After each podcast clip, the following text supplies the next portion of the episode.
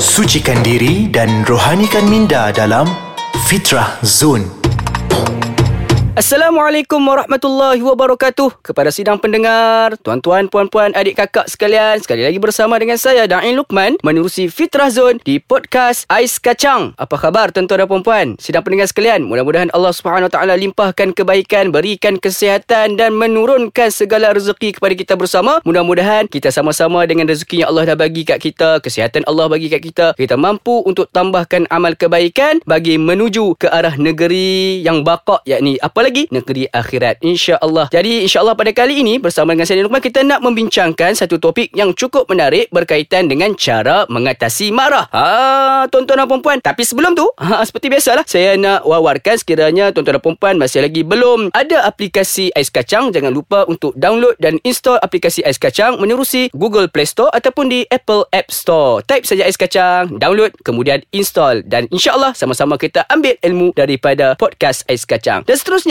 sekiranya tuan-tuan dan perempuan ada Instagram, ada Twitter, jangan lupa untuk follow kami di Ais Kacang MY. Dan sekiranya tuan-tuan dan perempuan ada sebarang pertanyaan, nak tahu antara update-update terbaru Ais Kacang, boleh terus melayari website kami di aiskacang.com.my. Dan tuan-tuan dan perempuan juga boleh untuk follow kami ataupun like page kami di Facebook Ais Kacang. InsyaAllah, tuan-tuan dan perempuan kita teruskan dengan perbincangan kita pada hari ini berkaitan dengan cara mengatasi marah. Sebelum tu kita kena tahu, sebenarnya kat dalam diri manusia ni ada banyak jenis nafsu. Ada orang yang nafsu suka shopping, ada orang yang nafsu suka cari awet ramai-ramai, ada orang yang nafsu suka apa? Suka belajar, ada juga orang yang suka nafsu apa? Nafsu tidur. Di dalam kalangan banyak-banyak nafsu ini, ada satu nafsu yang bersifat negatif, yakni nafsu aa, nafsu marah ataupun nafsu amarah. Jadi tuan-tuan dan puan setiap manusia tak pernah lari daripada merasakan kemarahan. Kadang-kadang duduk di dalam kesesakan lalu lintas, ada rasa marah. Kadang-kadang bila mana ada masalah di antara rumah tangga, akan mewujudkan perasaan marah. Kadang Kadang-kadang tengok anak tak buat kerja sekolah pun kadang-kadang rasa nak marah. Jadi kita ni manusia biasa memang takkan lari daripada perasaan marah. Hatta baginda SAW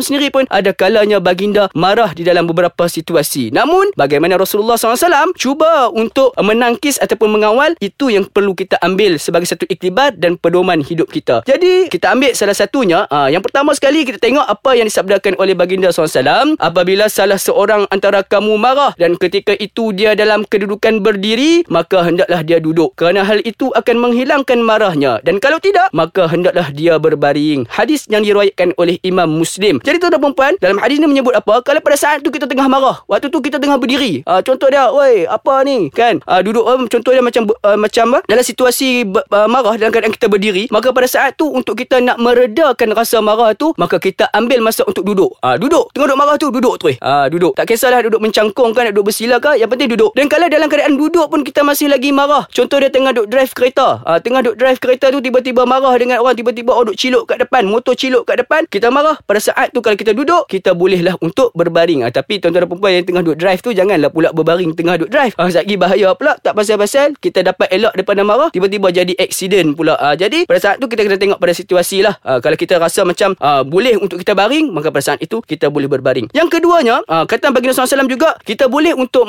menangkis perasaan untuk marah ini juga dengan cara apa? Dengan cara kita berwuduk. Sabda baginda SAW juga mengatakan apa? Marah itu datangnya daripada syaitan dan syaitan itu diciptakan daripada api. Sedangkan api itu hanya dipadamkan dengan air. Oleh itu, apabila salah seorang antara kamu marah, maka hendaklah ia berwuduk. Hadis yang diriwayatkan oleh Imam Abi Daud. Ha, tu dah. Kalau tadi kita dah berdiri, berdiri pun tak boleh nak menghilangkan marah, kita duduk dah. Duduk pun masih lagi rasa marah. Baring. Baring pun duk rasa marah lagi. Duk cakap dalam tidur, duk marah orang tu. Maka pada saat tu kita bingkas bangun pergi ambil wuduk ambillah wuduk insya-Allah bila mana kita ambil wuduk ianya akan menyejukkan hati kita yang pada saat itu mungkin sedang marah yang meluap-luap dan dan tuan-tuan dan puan cara yang ketiganya kita dah ambil wuduk kalau masih lagi tak mampu nak menangkis kemarahan maka berdirilah solat dua rakaat. Ah ambillah solat sunat dua rakaat tu. Atau nak buat solat sunat apa pun tak kisahlah. Solat sunat hajat ke solat sunat taubat buatlah solat sunat uh, dua rakaat. Mudah-mudahan apabila kita sudah solat kita fokus kita punya solat kita fokus kita minta Allah SWT berikan kelembutan dan hati kita insya-Allah pada saat itu kita punya kemarahan akan reda. Dan banyak lagi tips-tips yang kita nak kongsikan. Tapi sebelum tu kita nak berhenti berehat sebentar. Kembali sebentar saya lagi dalam Fitrah Zone di podcast Ais Kacang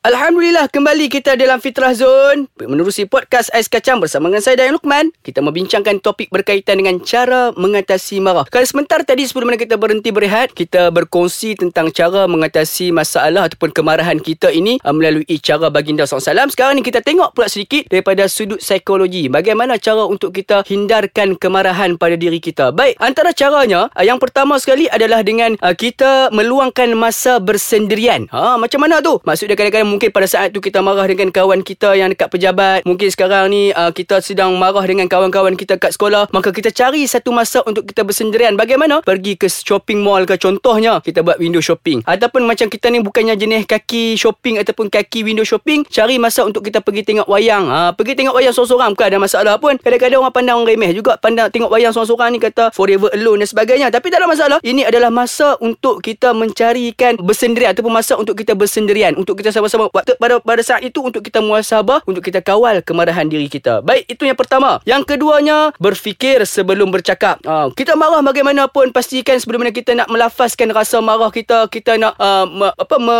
menzahirkan kemarahan kita, nak bercakap sesuatu, pastikan kita fikir dulu. Kita fikir apakah kesan yang akan datang. Mungkin daripada sebabkan kita marah seseorang itu menyebabkan putusnya silaturahim. Sedangkan putus silaturahim ni seperti mana yang telah disabdakan oleh baginda SAW, barang siapa yang memutuskan silaturahim, maka segala amalannya sebenarnya akan uh, terhijab ataupun akan tergantung di antara langit dan di bumi. Tuan-tuan dan puan-puan, kita ni banyak bersedekah, kita banyak solat sebagainya, tapi tiba-tiba amalan kita tu tergantung tak sampai kepada Allah, maka jadilah sia-sia segala amal perbuatan kita. Jadi, pastikan kita fikirkan dahulu sebelum kita berkata-kata. Yang seterusnya, kenal pastikan jalan penyelesaian. Oh, kadang-kadang manalah ada masalah yang tak ada jalan penyelesaian kan. Sedangkan kalau macam berlaku kebakaran yang besar bagaimanapun dekat salah, salah satu tempat tu, mesti akan ada cara penyelesaian. Macam mana mana nak memadamkan kebakaran tersebut. Jadi dalam masalah pun sama juga. Ada masalah pasti ada jalan penyelesaian. Seperti mana firman Allah Subhanahu Wa Taala, "Inna ma'al usri yusra." Di dalam setiap kesulitan itu pasti ada kemudahan. Di dalam setiap permasalahan itu pasti ada jalan penyelesaian. Jadi kita kena pandai untuk berbi- uh, kita perlu bijak bertindak bagaimana cara untuk kita kenal pastikan jalan penyelesaian.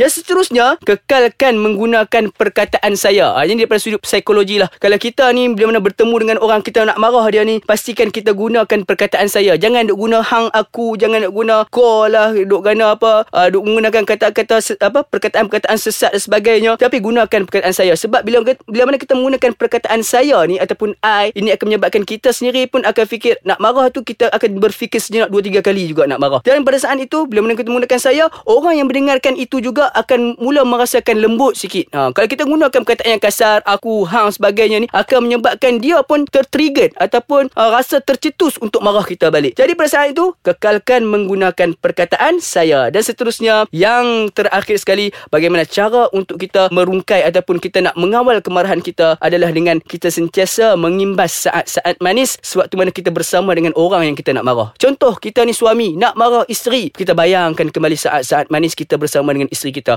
Mungkin kita ni seorang abang, nak marah kepada adik. Kita kenangkan kembali saat-saat manis kita dengan adik kita. Macam mana kita dengan adik kita waktu kecil-kecil dulu. Macam mana kita duk jaga jaga adik kita kecil-kecil dulu. Mungkin ada saat satu saat bagaimana kita setengah susah adik beradik kita ni tolong kita dan sebagainya. Maka pada saat itu dengan mengingati saat-saat kemanisan ini akan memberikan dan akan merungkaikan tali persingkataan di antara kita bersama. Mudah-mudahan dengan sedikit perkongsian pada kali ini tentang bagaimanakah cara-cara untuk mengatasi masalah ataupun kemarahan maka kita mampu untuk mengawal kemarahan kita. insyaAllah bertemu lagi dengan saya di lain episod melalui Fitrah Zone di podcast Ais Kacang. Sejuk-sejukkan hati tenteramkan jiwa bersama dengan saya Da'i Lukman di Fitrah Zone menerusi podcast Ais Kacang.